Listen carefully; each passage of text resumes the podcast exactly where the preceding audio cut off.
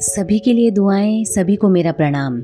मैं रुचि हर्ष, अपने एक छोटे से एहसास के साथ। हमारे आसपास ही कुछ ऐसे लोग होते हैं जो बड़े ही ज़िंदा दिल होते हैं। होते हैं ना ऐसे लोग, उनसे बात करके एक पॉजिटिव एनर्जी या सिंपल से शब्दों में कहूँ तो अच्छा लगता है। They are like full of life कभी कभी ऐसा भी लगता है कि क्या इनके पास परेशानियाँ नहीं हैं, समस्याएँ नहीं हैं, या फिर they don't have any problem in their life पर फिर सोचती हूँ, नहीं यार, ऐसा तो नहीं हो सकता, ऐसा तो नहीं होता। तो फिर ऐसा क्या है कि ये हमेशा ही खुश रहते हैं? They always be in happy state है ना?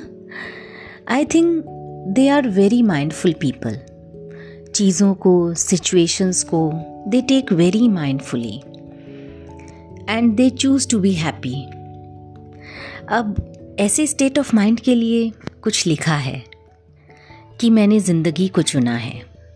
मैंने ज़िंदगी को चुना है। पत्ते झड़ते शाखों से, फूल बहुत से मुरझाए। माटी में झड़ जाते बीज माटी में झड़ जाते बीज बीज ने फिर से जीवन को चुना है। मैंने ज़िंदगी को चुना है, मैंने ज़िंदगी को चुना है।